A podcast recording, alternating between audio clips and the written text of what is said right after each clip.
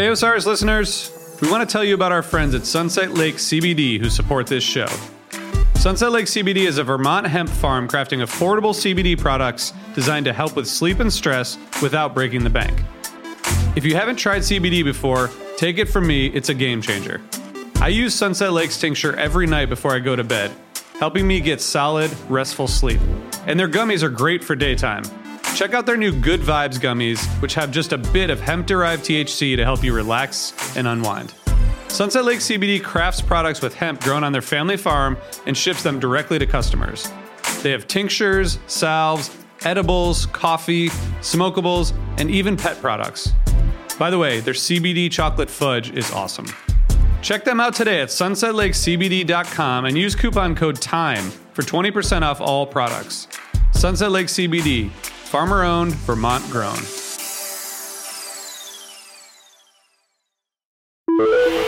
Osiris. Loyalty described as do you care? And I care, and that's why I'm on this show. Comes a time, here we go. I'm a sucker for Oteil, man. I saw that same feeling that I have that what he filled a void that I didn't even know existed. It feels so good to, as Ben said, to try to do something about an issue as opposed to complaining. If you can't help, don't hurt. If we could just all get out there and throw cream puffs at each other, maybe things would, instead of bullets and, and angry words, it would be better. When you stop laughing, you stop living. There's a worldwide surge in interest in mushrooms. It was deep, man. It's not that TM makes your mind quiet down there. It already is. We're just stuck up here. We've lost access. And Jumpin' Jack Flash came out by the Stones. So I thought, all right, perfect, man. I'm gonna drive, and I started driving through the neighborhood, and I got I got a text from Mick Jagger. People saying that you know what we do is non-essential. Well, playing those few gigs that Yeah. you saw me at felt pretty essential to me. It wasn't like they were clapping from here. It was they were clapping from here. My view of things is that death, death is the last and best reward for a life well lived. Like you gotta, it's the strangest of places if you look at it right, you know? If you're liking what you're hearing, head on over to patreon.com forward slash comes a time pod and get your bus pass for an extra episode every week. Hey, everybody, welcome back to another episode of Comes a Time. That's Oteil. And that's Mike. I think actually Wherever that you way. are. Yeah. It's good to see Oh, you, buddy. You How are too, you? man. I'm good. I'm super tired, but you know that good tired from Roots Rock Revival. Oh, it was, and I got to tell you, man, we were going to do this thing, the Word, which is Robert Randolph and Love. Medeski and Yeah. Luther Dickinson, uh, and Robert Randolph couldn't make it, so we brought up Roosevelt Collier and this other cat Ray Ray that actually went to Roosevelt's church. They knew he hadn't seen him in ten years. Wow. So he's playing this low baritone guitar. He usually plays bass. And at one point, Roosevelt goes, You need to hear bruh play the steel. So they sat next to each other and he started this song. And then they would trade solos. They would just rip. And then he, they're sitting right next to each other and he'd hand the steel to Roosevelt. Roosevelt rip, hand it back to him. Holy and it just cow. kept notching up like this till we just, I was like, well, we put the revival in Roots Rock Revival for sure this time. The legit, re- it was unreal, man. it was Ah, unreal. man. So I'm worn out, but that good, Good totally tired. emptied the gas tank. Yeah. Good, good. Right Well, after man, emptying it on tour. I know you dove right back up, but hey, at least this was cool because you didn't have to like. It was one travel. It was one long stay. It wasn't, you know, and the Yep. pictures were incredible. They really were. Um, today on the Kids love it. podcast, we have um, Mark Rodriguez. This was a really interesting. Um, we, he's a, an artist who also created a book that is incredible. Like we learn all about his book. Um, I want to get the name right. After all is said and done, taping the Grateful Dead, 1965 to 1995, and he dove real deep into the minutes of Grateful Dead meetings, history of taping, um, the decisions to allow taping or actually like solidify a space for tapers and kind of everything that comes with what made those tapes that we listened to, and it's uh, it's a really interesting chat. It's a, a passion project. Super cool. I I am so uh, the sub culture thing never gets old to me. Yeah. And the more I look at the Grateful Dead and the Allman Brothers and this whole scene, you know, the pranksters, like all of it together, like it's as heavy as any scene. It's just as rich and deep historically as jazz or blues or I mean, obviously, classical music goes so so far back, but its roots are in that. So Yeah. It's just and you know, Carney's re- professional wrestlers, like just all the Comic the books? subculture thing. Yeah, I just went to my Tattoos, yeah. first card show because uh, Nigel was getting some Pokemon cards, and they had uh, WWE and UFC. Nice. Got some of my first cards, and it was weird. Like some of the characters around, and just like sitting there and watching the subculture. Yeah. Uh, it was there was I saw a straight up alien there, and his Really? dad. I was like, you know, I really wish Jess was there. The guy I went with, I couldn't tell, but you know, it's the same thing. You hear the stories of just the tapers and all, uh, you know, getting the minutes to those meetings and stuff to see what was actually uh, talked about and and what was intentional. Yeah. And then even some of the things that were just like, well, let's just try this, just throwing stuff against the wall. Yeah. Um, yeah. It never gets old. It never No, gets and- old to me.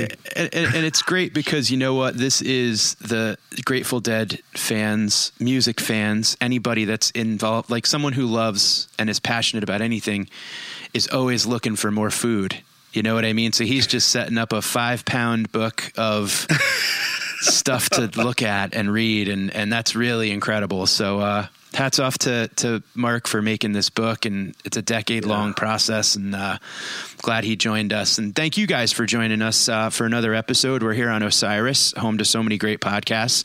You can check them out at osirispod.com and for an extra episode each week go to patreon.com forward slash comes a time pod and join us for a bonus episode each week Oteil, you got some Oteil and Friends shows coming up. Super excited.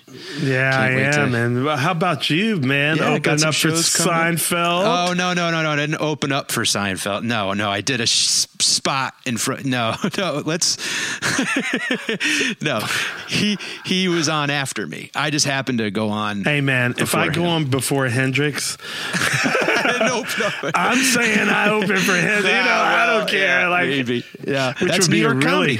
New York comedy. You never know who's who's going to be going before you or after you. But it was it was neat. That was a lot of fun. It was a good time down in New York. that was But, a uh, great text to get. I was like, oh man, yeah, bro. So Yeah. um, good luck on that. We'll see who else you uh, end up doing shows with Opening for. this week. this week. Yeah. Well, thank you everybody for listening, and uh, we'll catch you next time. Hello, Pantheon podcast listeners. Christian Swain here to tell you more about my experience with Raycon earbuds. Our family now has three pairs of Raycon earbuds around the house, and my wife just grabbed a pair of the Headphone Pros to replace some headphones from a company that was double the price. And yes, she loves them. Now, if you haven't pulled the trigger on a pair of Raycons, or even if you have, but you're in the market for another pair because they're just that good, well, now is the time to check them out because they just launched their upgraded model of the best selling everyday earbuds. With Raycon's upgraded everyday earbuds, now you also get active noise cancellation, ergonomic design, and multi point connectivity that lets you pair with two devices at once. New quick charge function, three customizable sound styles plus awareness mode, available in a variety of vibrant new colors to complement any and all skin tones. I even have a pair of earbuds in a cool green color. I have tried just about every earbud known to humankind, and these Raycons are fantastic. Seriously, if you've been wanting to check out Raycons, there truly is no better time. You're going to ask yourself why you didn't check them out sooner, and Raycon offers a 30-day happiness guarantee. So, what are you waiting for? Go to buyraycon.com slash Pantheon today to get 20% off your Raycon order, plus free shipping. That's right, you'll get 20% off and free shipping at buyraycon.com slash Pantheon. Buyraycon.com slash Pantheon. Hey folks, Steffan Chirazi and Renee Richardson here from the Metallica Report. And we are proud members of the Pantheon podcast family, where the best of music and podcasts unite. We've got something pretty cool for you. We're giving away an exclusive Metallica merch package worth over $250. That's a whole lot of scary guys, skulls, M72, and other sought after Metallica swag. And we've made it easy for you to win. Follow and share the Metallica Report, and you're in the game. Go to pantheonpodcast.com slash Metallica, enter your email, and hit that button to be entered to win. And just like that, you're eligible for our monthly exclusive Metallica merch package. And guess what, rockers? You can enter every month. So just do it. And while we love our global brothers and sisters, the lawyers won't let us ship outside the U.S.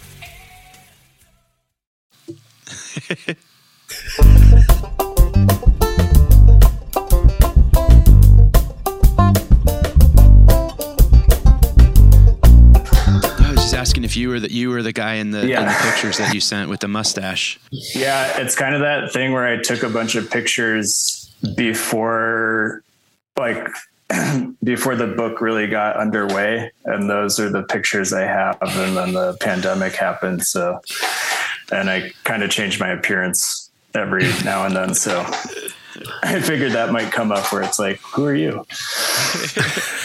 It's a heck of a mustache. Yeah, it was it was the Zappa mustache. So Yeah, Zappa. The welcome back Cotter. Yeah. so you're you're currently in uh, where's it New Mexico? I am in New Mexico right now. Yes. So it doesn't look like it, of course, because I have white walls. But How did you end up there? Is that where you're from? No, I'm originally from Chicago, but um, I was living in Los Angeles for the last 14 years or so, and then as the pandemic started, my wife and I started to try and figure out what the point of being in LA was. And our conclusion was that they had, like, LA just had a great diversity of food options.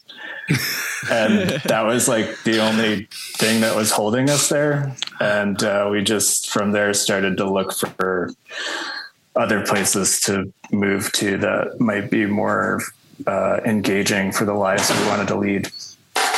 And New Mexico kind of checked a bunch of boxes for us, so we ended up here. How are you liking it so far? It's great. Um, it's very quiet, which is uh, much desired, and uh, don't hear helicopters raging over my head every five minutes. And uh, you know, there's great hikes like 20 minutes away or even less, and um, you know, I I keep thinking because I'm, you know, a city boy through and through. So born in Chicago, like all I know is city, but um, being out in a more rural area is, you know, doesn't freak me out. You know, it's nice and I'm getting acclimated to it just fine. It's nice after all that city life to like flip it. Yeah. You know, my I aunt mean- lived in the Bronx forever and very late in life, like 70s, she moved to Colorado Springs. She's like, enough. I had enough. And she loves it. Colorado Like, Springs She's growing beautiful. weed out in her backyard and shit. I mean, I thought I would never get to a point where I could actually facilitate a move away from a city center, but um, having figured out that it's possible was, you know, I'm, I'm pleased as punch. I'm very grateful. It's like an amazing opportunity that I don't think a lot of people get to do from a city. And also, people from a city might just get freaked out by, you know, rural life. The quiet. respects. Yeah. yeah, quiet is hard for some people for sure. I wonder It about that is. too. Why that like some maybe just the noise of the city might keep people in the city. You know what I mean? Like absolutely. Just that, just that that baseline rumble of you know ambulances and people talking and stuff like that. Horns and yeah, just Uh, you get in everything. the quiet and you're like, ah, shit, my brain. yeah, exactly. I can hear it now. I mean, for a mind like my own that's very busy and anxiety ridden in general, I think, which is the reason I like to create, uh, being in a rural area just forces me to do more things. You know, it's like, all right, what kind of like house chores do I have? Or what kind of like other little projects do I have around the house? And then what do I do with art practice and that sort of thing? So there's like even more stuff to do than, you know, Yeah. the usual get in a car and wait 40 minutes to get to the thing to do the other thing. I That love sounds the, like uh, the city. the it's never really quiet. Like Earth is not a quiet place. No. But without all the other like crap noise, I tend to go focus on and that's the first thing I notice when I get back home. I'm like, ah, I hear insects again. Yeah. You know, it's just so many myriad sounds if you just sit quietly that the city drowns out. So there's plenty to focus on. It's just not the rah, you know. Yeah, yeah, it's birds chirping. It's birds fighting over seed instead of uh, trains screeching to a halt. Yeah. Or you, You hear know? six different kinds of birds. You're like, wow, that's a, these two are having a conversation. These, I don't know. I just like to, I'm a city boy too. My parents are New Yorkers. I was born mm-hmm. and raised in DC. I've been in a big city the entire time. And I'm still in the city. It's a little city, but mm. we, we, I started living more out in the country when I rode motorcycles. And then just like now, honestly, no joke, the smell of cow shit gives me like, uh, it triggers me in a good way. I'm like, ah, but you never smell because your windows are usually up when you're driving, you know. But if I smell it, it makes me think of motorcycles. so I, I totally successfully flipped it. you must have loved being up at being up at Roots Rock then, because that's cow shit city up there. Dude, a black bear. So we're they gave me a golf cart this year because now I'm the old guy. I'm the senior member.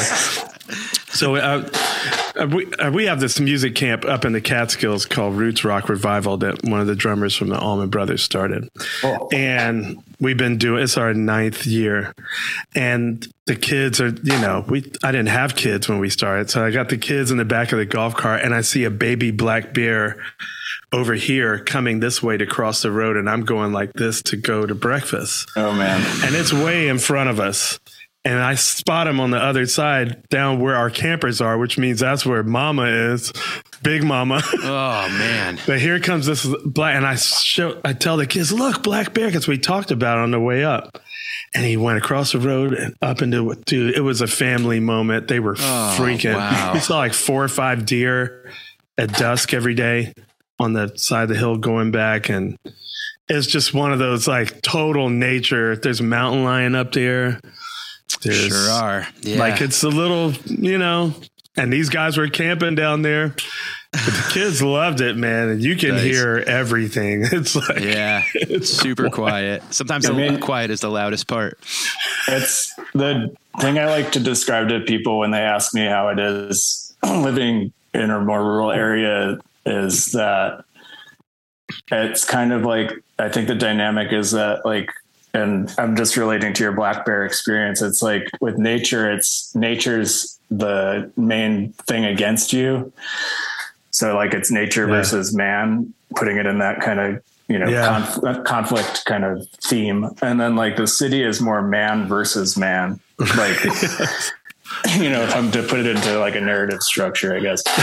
for sure but nature's also the show Yeah. Yeah. which is true. cool because if you just sit and chill there's so much going on you're like wow this is a great show like if i could just slow down for it Mm-hmm. you know but Yeah. you got to be saving some money on that state tax bro people say i can't afford to move i'm like how can you afford to stay That's it right there. Yeah. How can you afford to stay? LA Yeah. LA had a huge exodus when uh when the when COVID hit. So did New York.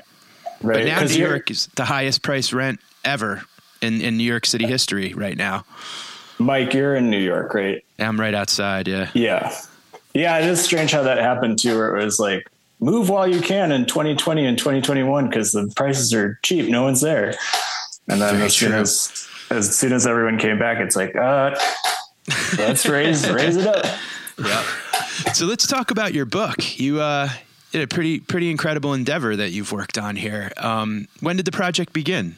Um, the well, the project itself that's basically the book is documenting started in 2010, and the book itself started.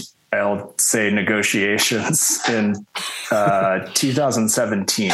so it was kind of a I always describe it as like two phases. There's the part where we had to get permission from Rhino and that whole rigmarole, and that took three years to do. And then the book itself, once it started moving, was a two year process.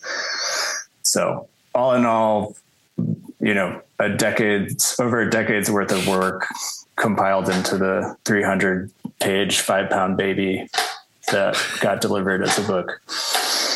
It's a, it's incredible how much more patient I found that I had to be than I would have uh, anticipated when I was younger. Like I just finished a project that it took ten years from the idea to like, but it's uh, it's worth it, you know, if you can. Uh, Oh yeah, I love. I mean, I love endurance, pro- like uh, not endurance projects, but like time based projects that just take forever because I feel like you kind of live your life and you start inserting subconsciously kind of your life into it over time. And so it makes it so much more enriching to kind of be a participant in your own project, but also to look back on it and be like, oh, yeah, we, you know, like I did this at this point in my life, which was maybe two or three years ago or whatever it is. And I learned this and, you know, I've, I've made this decision as a result of that, which totally changed the projection of the outcome and all that sort of thing. So I kind of prefer long term over short term. It's, I mean, music's different, I think, because it's such an immediate uh, art form. So, uh, but you know, could also take a long time to make a you know a, a creative project, you know, uh, happen over the span of well, I feel like it never ends with music, so it's just Right. like the ultimate marathon from the day you start to the day you die. you know, literally, yeah, yeah, and then and and certainly with projects like you say, there's the art part, then there's the business part, and Yeah. the business part can really. It's bad enough getting inspired and not wanting to trash my ideas, but then the business part is just like, ah, you know, suffocates it. Yeah. It's, I mean, it's a dance between you being this creative act or person or force or whatever you want to call it. And then you're dealing with people that like that maybe, or they are, they are creatives themselves. But then you have this intermingling of people that aren't exactly creatives and all of them have different amounts of power and sway and contacts and all that stuff. So you kind of got to like be real patient with the whole process. It's Well, I wanted to ask you, like, you were talking about working with uh, creatives and non-creatives. Was this purely a solitary project for you, or did you have someone you were working with uh, doing the book? Oh no, I mean it was with Anthology Editions, which is the publisher, and there were. I mean, I worked uh, alongside like A and R basically for the three years getting the you know Rhino stuff sealed away, and then it kind of was my own um, my own kind of thing doing the research that I wanted to do and kind of you know dealing with the content that I wanted to show. And then I worked with an editor uh, who is really gracious and uh, nice to work with given that I'm really nitpicky and like almost like too OCD and like annoying in that regard because like I love options and I'm like oh we could do this and this and this you know um, and then I worked with the the designer to like work together. So I kind of worked alongside like all the separate parts that make up a book, you know, pretty closely and intimately, uh, which was fun for me because I kind of like bouncing stuff off of people, but I'm not sure if that's reciprocating the other end and that I'm not annoying the pants off of someone. Well, uh, details aren't a bad thing, you know. No. like, Right. Yeah. I, I have mean, a friend. like- he says I'm just OCD enough to be useful because he's a sound man, and you know, just wrapping all the chords and just like the details, like everything's tight and right. Yeah, that's an excellent point. And when you're doing research on something that you love and that you're passionate about, you want it to be, you know, it's not like you're working on someone else's project. Like you want it to be as detailed and as succinct, and especially with this, uh, you know, topic and this subject the tapers Yeah. and everybody were extremely detailed and extremely OCD about their tapes. so, Right. Yeah. I'm, I mean, it's funny you bring that up because it's like th- knowing the subject matter the way that I do too, and working with, you know, a book publisher who's like down for the cause, but everyone involved might not be that, that enthusiastic about the subject matter. So, in terms of like editing, it'd be like, oh no, we need this because so and so you know, is important because they're connected to so and so, and then so and so has this other, you know, it's like story after story after storyline, and they're like, oh, okay, The spider web. yeah. you know, with the dead family, it's not like you know a plus b equals c. It's like a more advanced, like a what is it, c plus plus, kind of like mathematics, like matrix thing. Six degrees. Yeah. Six degrees from Kevin Bacon. Yeah, it's like six to seven degrees of Dick Latvala.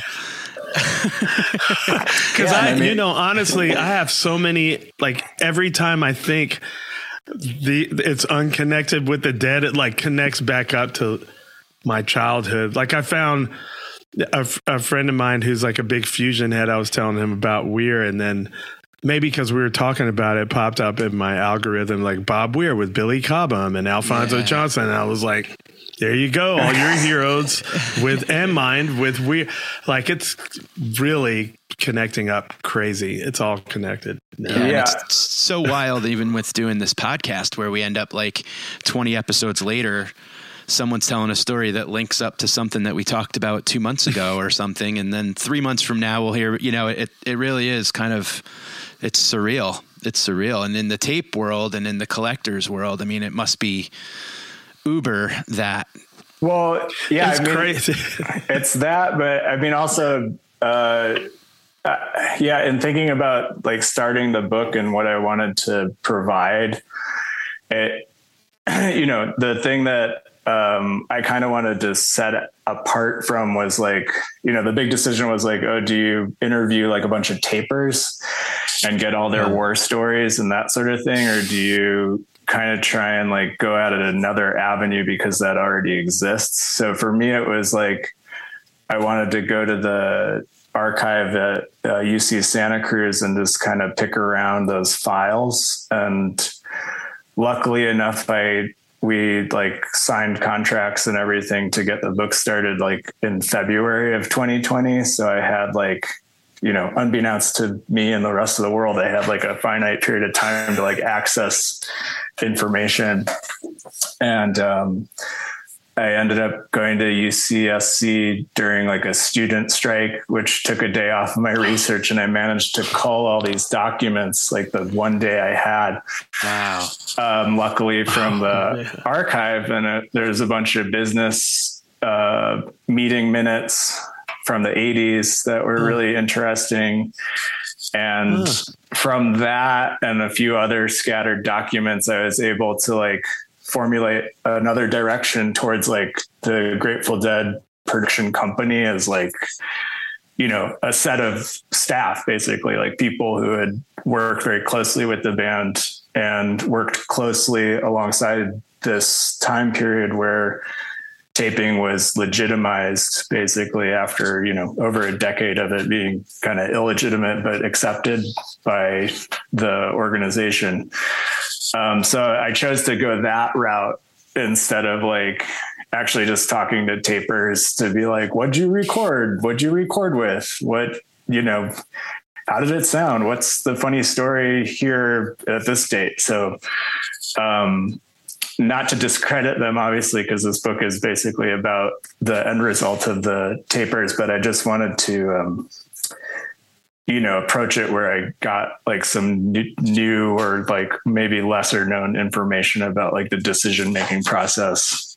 around the band to make that um, more available, I guess, which changed the whole culture of taping within the subculture of the Deadheads and et cetera, et cetera. I remember I was- friends of mine that were on like the jazz scene or different scenes. They were just not totally still. Like I would say, well into the '90s, all through the '90s. Um, not into the taping. And I think YouTube finally just destroyed, like, let it go, man. I was trying to tell him, like, it's free marketing, man. What are you talking about? Yeah. Like, if people are talking about your stuff and trading it, they're definitely coming to the shows. Like, yeah. And then some, uh, yeah, I don't know. It was weird that it still lasted that long. I had kind of been on the jam band scene for a while and, and saw how useful it was. Yeah. Yeah, but they just were stuck in the old paradigm, you know. I like I, I really appreciated Garcia's comment to it whenever anybody would ask him about it. He's like, Well, when we're done with it, they can have it. Like I kind of thought that was a neat like one sentence answer where it was like we we're done with the moment, so let them take it and have it. We don't need it anymore. So I just thought that was kind of like a instant popper of a balloon right there, where he's just like, yeah, that's Well, they're not selling it either. Like the other guys were like, "Oh, they're going to sell it." It's Some like, folks what, but on our scene, they're just going to, yeah, yeah. But, at, you like, know, most of it, it's like it's Yeah, right, right. It should just be trading, right? And that, Mark, to your like, that's probably something you came across, right? Like the difference between just trading and then like conventions and stuff where people would set up tables and sell the tapes. Um, not so much. I mean, yes, that existed, I think, in the 60s and then going on into the early 70s with like actual LPs that were bootlegs. Oh, right. Yeah. Um, yeah. Which is, a, it's like a storyline, but when you talk to a few people like that were more, you know, like I, I talked to a gentleman, Steve Brown, who worked with Grateful Dead Records um, in a large capacity. And I asked him about those types of bootlegs, and he was like, they're around. I mean, but it's not like you could do anything about it. And I think uh, in comparison to other bands at the time, like I think the Grateful Dead were like, we don't have time to deal with this bullshit. Like it's there. Like, what are we going to do about it? You know, and also it's the attitude that Garcia had where it's like, and I'm sure the rest of the, a lot of the rest of the band had the same idea was that, you know, it's like, what are we going to do with this live material? Like they weren't thinking about like 1998 where they're like, oh, we got to survive off of what we have left of like our band because we don't have the the leader anymore. So um, there's that part, and then in the files, actually, there was a lot of internal. Com- you know, I'll say company correspondence about um, like more like Japanese bootlegging and like video. That's what I was thinking of. Video bootleg. So it's like with the Oh. advent of CD technology, it finally crept up by the 90s that like this was more of an issue because it was probably a little bit more advanced than LPs sifting around like the Bay Area or New York or LA or whatever it is. But um, I didn't, I guess I didn't really like hone in on that too much because that wasn't the the bigger story was uh, for me was more like who actually made the decision or like who came up with the idea where it's like all right we need like a section for these tapers to tape Yeah. Um, what surprised you the most in your research down this particular track? Um, what surprised me the most? I guess it surprised me that like the ideas that we now take for granted, kind of like what you're saying about your friends not really liking bootlegs at a certain time and you understanding it as like being helpful for like getting the music out. Um, it was I guess interesting to me that like all those ideas are present throughout the early 70s, but like because of either technology or communications technology, like you couldn't do any of that. Like it wasn't like the the highway wasn't built for that yet. And it took a while to get the highway built and then it took a while for like a band like the Grateful Dead to be like, okay, well, this exists. We haven't done anything about it because we don't want to police it. What do we do with it now? And then it becomes like more of like this culturally understood phenomenon, you know? And I think I thought maybe it was a little bit more like a, a decision, like an actual decision, but it turned out to be like just like a bunch of people in the same room at the same time over a series of years just like talking about it on and off again. So it really wasn't like this concrete thing. And that was, I guess, like kind of the most interesting thing about me pursuing like some sort of thesis, I guess. It's- it, all, it all springs out of their philosophy. It's like the music is that way, the business is that way, like everything. he's like, we're done with it. Right. Yeah, I mean, like, what are we? We're not trying to like. Yeah, it bring a little springs from the shakedown same into the- philosophy. Yeah. What, what was the, the the advent of the whole like giving tapers a section? Like what how how did that all begin and around what time period in the Dead's like did you learn about that part? Like the Well, when the- that all sort of The first official taper section happened in October of 1984. So I knew late? that. I knew that for sure. Excuse Wow. me. And that's why I like when I went to the archive, I narrow, you know, I was like, all right, well, where's where's anything about like that time period? Because maybe that's something I can expound upon. Um, and so luckily their their meeting minutes are saved for like 83 through 86. You know, like I don't think they really got that organized back in the 70s. So you're looking at it also a moment in like the Grateful Dead's organization where they're like, we are Grateful Dead Productions, and we have also, you know, this is before GDM, Grateful Dead merchandise. So like they haven't really become the slick oiled like capitalist oriented kind of entity that we all know now today like which has been functioning you know well since the 90s at least. Um, so they're like trying to kind of just figure out how to become like a better more greased machine not in the sense of like slick greased but like greased in terms of like functional Yeah. so like yeah, fans smooth can go moving, right? yeah, like fans Efficient. can buy buy tickets, Yeah. which is uh, also an interesting thing because my research and interviews basically led to like the ticketing system that they developed in the 80 you know they started that in 83 so that's like one year before the taper section is born they're starting like to actually you know change the music business in the sense of like taking ownership over their ticketing which was pretty Mail revolutionary.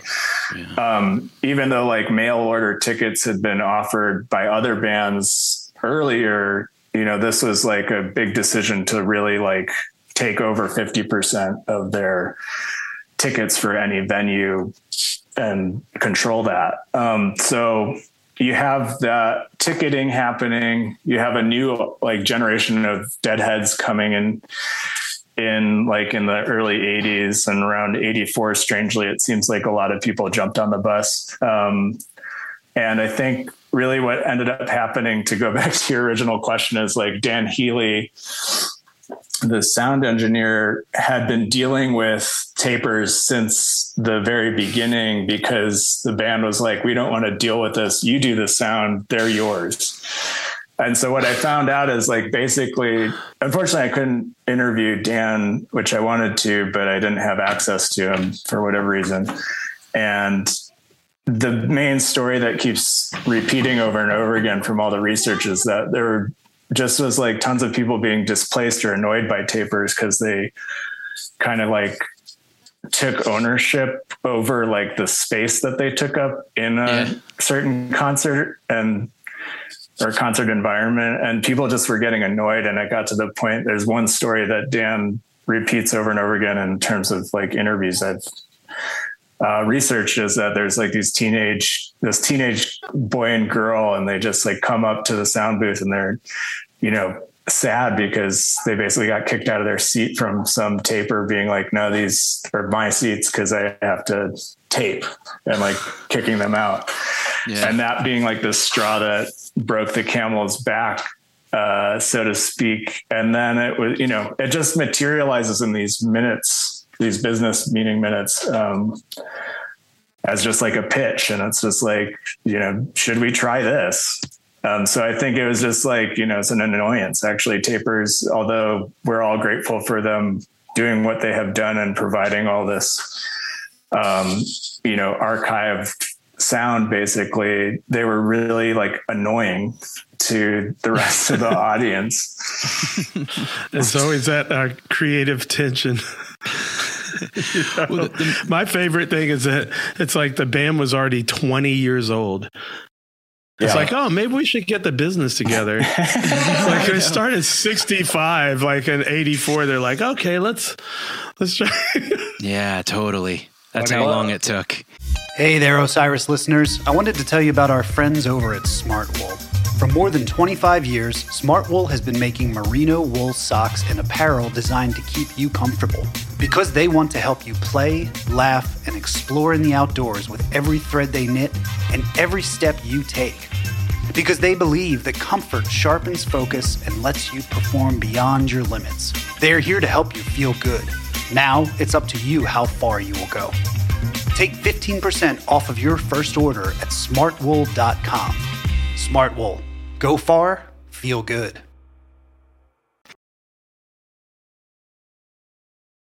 I guess if you put it in perspective of like the weird business models they were not really following, even it's like they're just coming off the heels of like their decision to run their own record company Yeah. And like, you know, what's that, like 74 ish? And like, Wake of the Flood came out, I think that was the first one. yeah, so like that money suck just from that being a bad business move at that particular time, you know, probably took a few years to get off of that. And then, you know, then they're like, oh shit, we need money. Like, That blows um, me away. I think it's hilarious too. If you like any interview from 80, you know, 80, 81, whatever, they're just like, yeah, well, the only plans we really made was just to go to Egypt. that was like the only thing that they cared about. And they're like, we did it. So it's like, all right, everything else is gravy after that. So that's interesting to think I mean- about that. That like, yeah, the 80s were kind of like, yeah, we need money.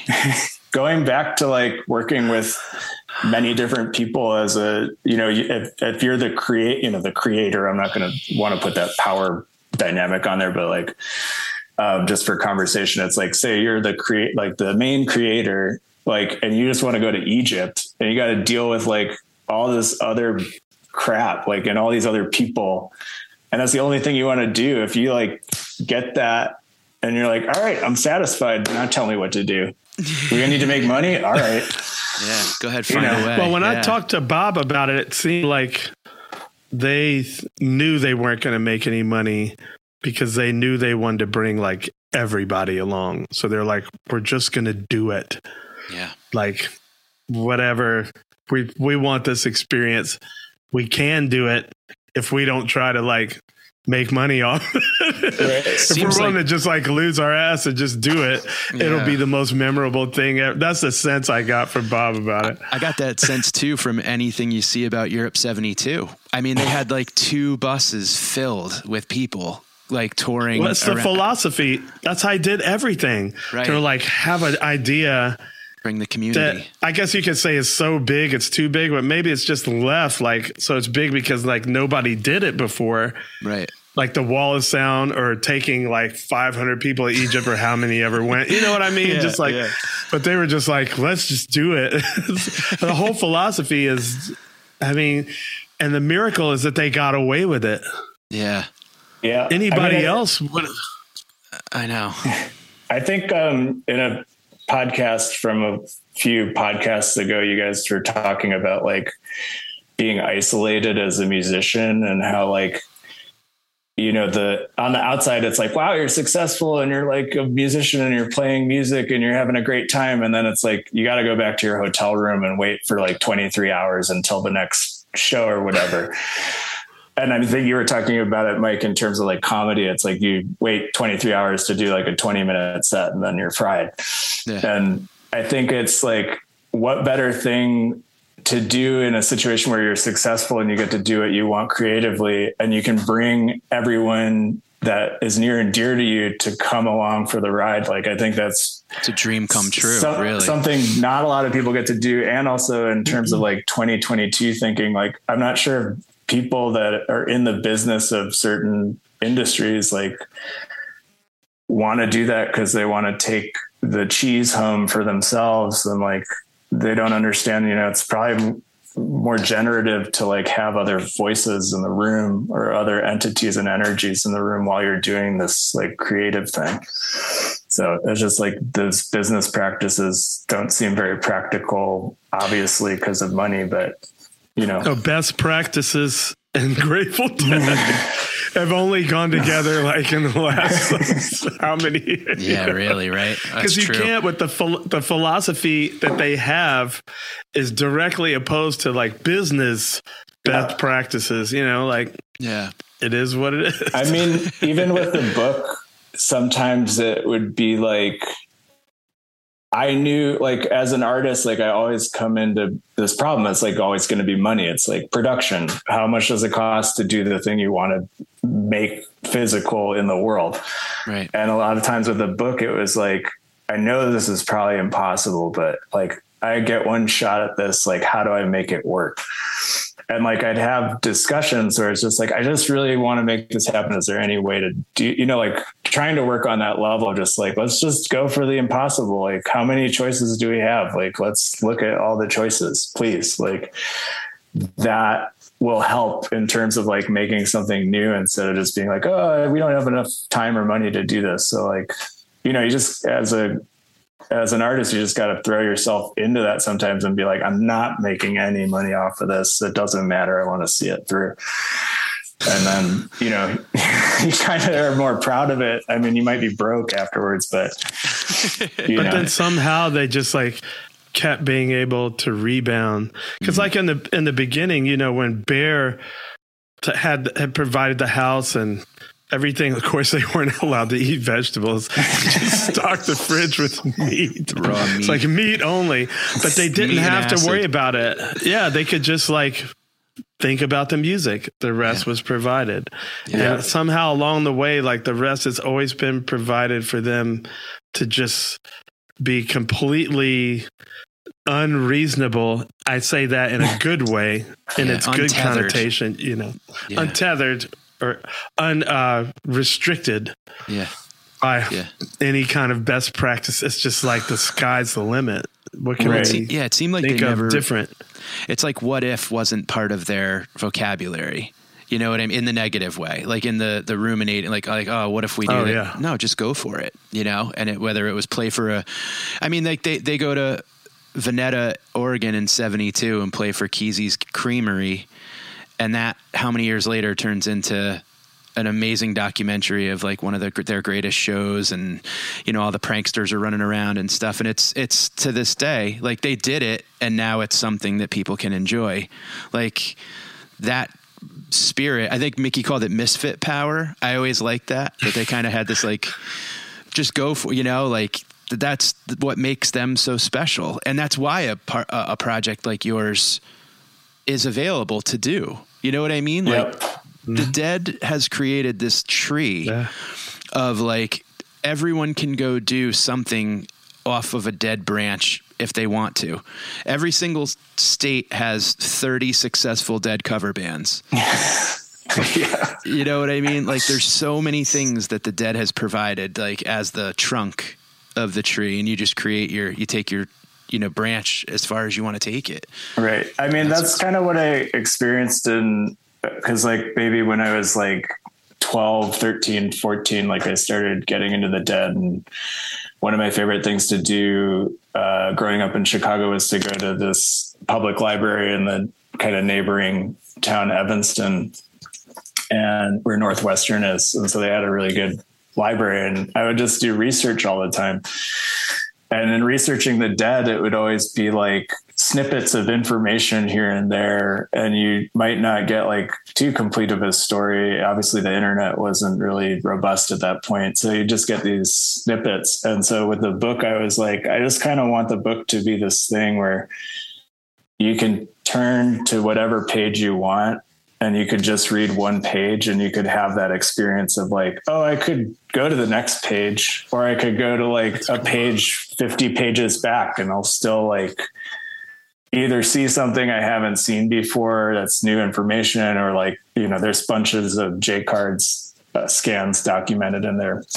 Um and so you can you know flip out over that and be like oh this design is cool. This graphic is cool. But like i just wanted it to be this very overstimulating visual and like informational experience where you just are like yeah this could literally go anywhere you, you want it to. Yeah. So for fans like me that don't know what is a J card. A J card is the tape cover, which is shaped like a, oh. a J on the side profile. I got you. I yeah. got you. That's right. That, I remember it. The cassette yeah. thing. that was like one of the big right. So that was like a huge determining or or it was like a tag pretty much, right? Like your yeah. unique your unique like J card style would separate or identify your tapes from others. Yes, in some degrees. Uh, although I realized from collecting for the project itself that like the more the the more anal retentive, like bland J cover there is, that means like probably the quality of the tape is actually like the sound quality is better. So like for some, I think you know, especially in retrospect, it's like, wow, all these cool designs, like that's what it was all about. But like the real deal tapers, I feel are like, I just put the information down. It's like, what songs am I going to listen to, and how good a quality is this tape? Yeah, it's um, so funny to think about that. Like I remember going to tape like conventions and stuff, and there would just be like tables of like crates and stacks of tapes, and some of them just said dead like Mars Hotel style, like without like one line missing from each letter, you know, like yeah. the and then just a G lightning bolt D, and then the date, and then there would be the ones that were like. Alice in Wonderland, like on a mushroom. Like it was like looking at like, you know, blotter art kind of. And I'm right. like, oh my God, that's, it's intense the way, but you're right. It seemed like the more like plain and it's like the good stuff was on the inside of the tape. Yeah, basically, yeah. And it's funny just to come to that realization after taking on so many um, tape collections. It's always like, oh, this looks really anal retentive. Let's see what kind of awesome like front of front of board tapes this guy's got, or like, you know, how old are even these tapes? They're probably like super old.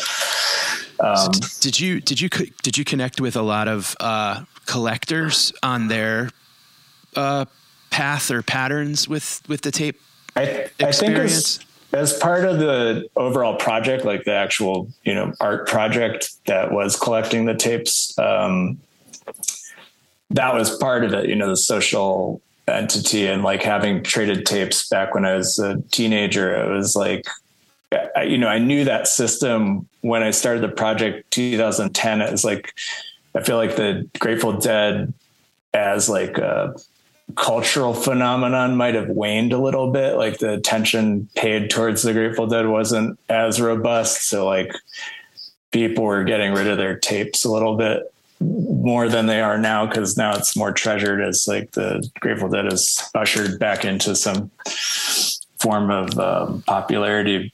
Um, although they never left, you know, at all. But um, the you know going to people's houses and like digging through like chests of drawers you know you know four feet high just like going through them and them telling me their you know experiences of like making the tapes or whatever it is was you know very rewarding just to kind of like hear these people because they're done you know at that point they're like i'm getting rid of these tapes. I spend a lot of time on these tapes, spend a lot of money on these tapes. And in most instances, like I'm giving it to you because like I like what you're doing um, and want them to have another life. So it's like kind of this cool thing to kind of be bequeathed this like meaty yeah per, you know it's like symbolic of just like this person's life experience intrinsic to these tapes you know embedded in them in some way. So like I feel like that the spirit of the individual is encased in in the in the tape collection itself. So like you know I'm, I still go through the overall collection and it's like oh yeah that's like John's collection or like oh yeah Tom like gave me this tape and like you know this is you know Tom's first show or whatever you know it's like everything has like value at that point in terms of like personal experience, not like monetary. Someone's life. Yeah, Yeah. it's someone's whole life. And It's I mean, that's the same, same with the archive, like the vault of music that the Grateful Dead have, like that's their, you know, story is 1965 through 1995, all on different uh, tape sorts. So, you know, it's like the, the audio cassette tape trade actually for me is like, you know, it's, it's about the Grateful Dead, but it's also then about like this individual story that I'm meeting for the first time. And, um, you know, it's just kind of it's charged, and that was cool. You know, it's like it gave me this ability to kind of go into someone's life and kind of see what they're about, and you know, hang out for a second. So the book, so the book is, you said it's five pounds. I I mean, like I took a look at a digital copy and it's like the cover looks, uh, it, it looks very, uh, archival and very like a, you know, it, it's, it's a, it's gorgeous. Like it seems like you really spared no expense with the, uh, the layout of it all. So Well- is, is it actually five pounds? It was five pounds when it got mailed to me, so that's what I mean. I was surprised too. I was like, "Oh, dang! I made a five pound book." I didn't know that. I didn't because we. I've been, you know, for two years. I'd been editing it uh, remotely, uh, just on computer. So, I mean, obviously, I have a sense of what it'll look like page by page, but when it became physical, I was like, Jesus, this thing is huge. Yeah. That's So- big. That's a coffee table book. Yeah. It's a lot of shows. I mean, uh, yeah, I'm very proud of it. And um, I'm glad that you uh, were impressed by it digitally.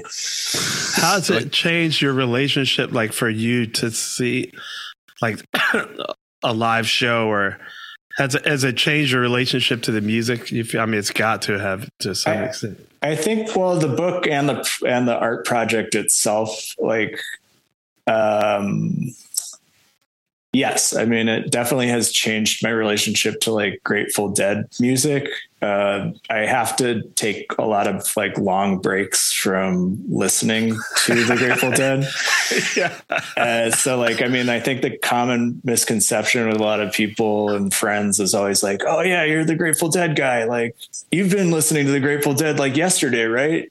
Or like you know are you listening to the grateful dead right now? And it's like actually i'm you know like i might be on a, like a three month break just it's like too too much grateful dead music um We all have to. you know, and, and there, and yeah. I feel like the band probably themselves were probably like, I mean, Oteil, I'm sure you at times are like, all right, we're done with tour. Time to jump into something else for a second. And then I'll get back to it later with some new insights. Um, I like to let it hit me like it's so ubiquitous that, and I don't uh, shun it at home.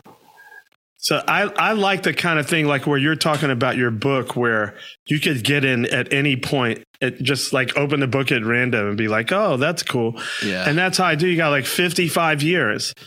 I prefer the older stuff, but between 65 and 85 or even 90, 60 from 1965 to 1990.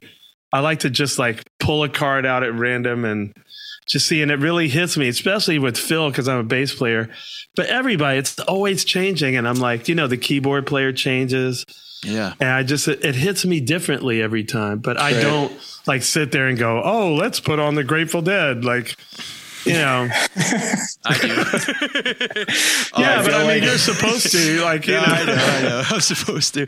Well, and you know, I do ki- have like my manager, like Grateful Dead channel. If you get in his car, that's it. Yeah. Like, yeah, that's it. Totally. Yeah. It's It not all will- he listens to, but in the car, like that's it. you know what's funny is y- y- when you mentioned that, it's got me thinking about all of the books that I love about the Grateful Dead are similar to that style where you can just pull like open a page. There's a, a oral biography of jerry's life called dark star which i absolutely love. And an oral biography is just story in chronological order stories about that person told. So you could literally turn to any page and it's like you're it's a timeline of their life. Uh, the Dead Grateful Dead family album, Geraldine Brandelius's Mhm. book is amazing like that too, where you could just like it's like a picture book, but there's little snippets and news stories and you know fun fan written in letters. And then Linda Kelly wrote a book called Deadheads and the the and collected all these stories from people. And I just leave that sitting on a table and you could just I open it and one of turn to it at any point. And si- similar to you know Mark we, you, know what you're talking about and that's that's the fun of it though but that's what the Grateful Dead again it's imperfect in the sense that like you don't have to go from chapter 1 to chapter you know 95 Right. Yeah. I mean, kinda- I, I think I like, you know, it's like I have high concentrated dosages of the dead, and then I just need to like get clear, you know, just Yeah, be cleanse like, your palate. Yeah, like be like, all right, what else can I get into so I can like, you know, let's listen to some jazz or like, I don't know, like something like completely opposite, like ranchero music or something, and just like come come back and like be like, all right, yeah, this is like I miss this, you know, like this, the energy's good or whatever. The sound of the, you know, I am I I never really listened to studio albums of theirs, but it's always been for the most part live tape. So it's like, you know, with the collection that I have too, it's like I sometimes I could take hundreds of years to go through all the tape, but Yeah. some tapes surprise me in terms of just the quality. It's like, whoa, this is like not a soundboard. It's a front of board tape probably. And like, I can hear the audience. I can put myself right in, right in there. Yeah, those are fun. And, and it's like, you know, it's like you're trying, you're reliving that experience as best as possible based off of the document left. Um, and that's super the stuff that kind of sucks me back in. It's like, all right, now like I'm doing this every day for, you know, until I get sick of it. So, um, that's awesome that you put this book together, man. Where can people find it and how can people find, you know, more information about it? So they can go to Anthology Editions website, which uh, I unfortunately don't know off the top of my head. We'll find it Um, and put it up in the. Yeah, we'll put it in the notes. but easy to Google search, obviously. Um, and it will be available on September 20th, and it actually is available for pre order today. Um, Awesome. So uh, it is available through them and probably will be distributed to booksellers nationwide uh, shortly. Excellent. Fantastic, man. Well, That's great. congratulations, man. Thank you. Um, and thanks for having me on your podcast. This was fun. Yeah, absolutely. Yeah, 10 year pregnancy. Uh, you deserve to get some podcasts out of it. yeah, I'm, I was just about to ask, what's the next band you're going to do this on? Are you going to do an Allmans? I mean, I'm open for anybody w- wanting to employ me to do research, but uh, as for now, I'm I'm going back into my quiet uh, art, art studio life. Cool. We'll enjoy that and enjoy New Mexico. Thank you. Thanks for thanks for joining us. Absolutely, brother. Osiris. It's NFL draft season, and that means it's time to start thinking about fantasy football. FantasyPoints.com features industry leading experts and prognosticators using proprietary hand charted data to help you score more fantasy points. FantasyPoints.com is the place to go for whatever kind of fantasy football you play. Whether you play fantasy football, daily fantasy sports, or do a little bit of everything, Fantasy Points has the meticulously researched content to guide you to victory. And why wait for the fall? Fantasy Points also covers the new spring football league, the UFL. Join the guru, John Hansen, Scott Barrett, Joe Dolan, and other massive names in the fantasy football universe with an exclusive offer. Use code Pantheon for 15% off any fantasy points package, including the all in package, with access to every article, tool, and data nugget that Fantasy Points has to offer. That's fantasypoints.com and code Pantheon for 15% off at Fantasy Points. Fantasypoints.com, code Pantheon. Score more fantasy points.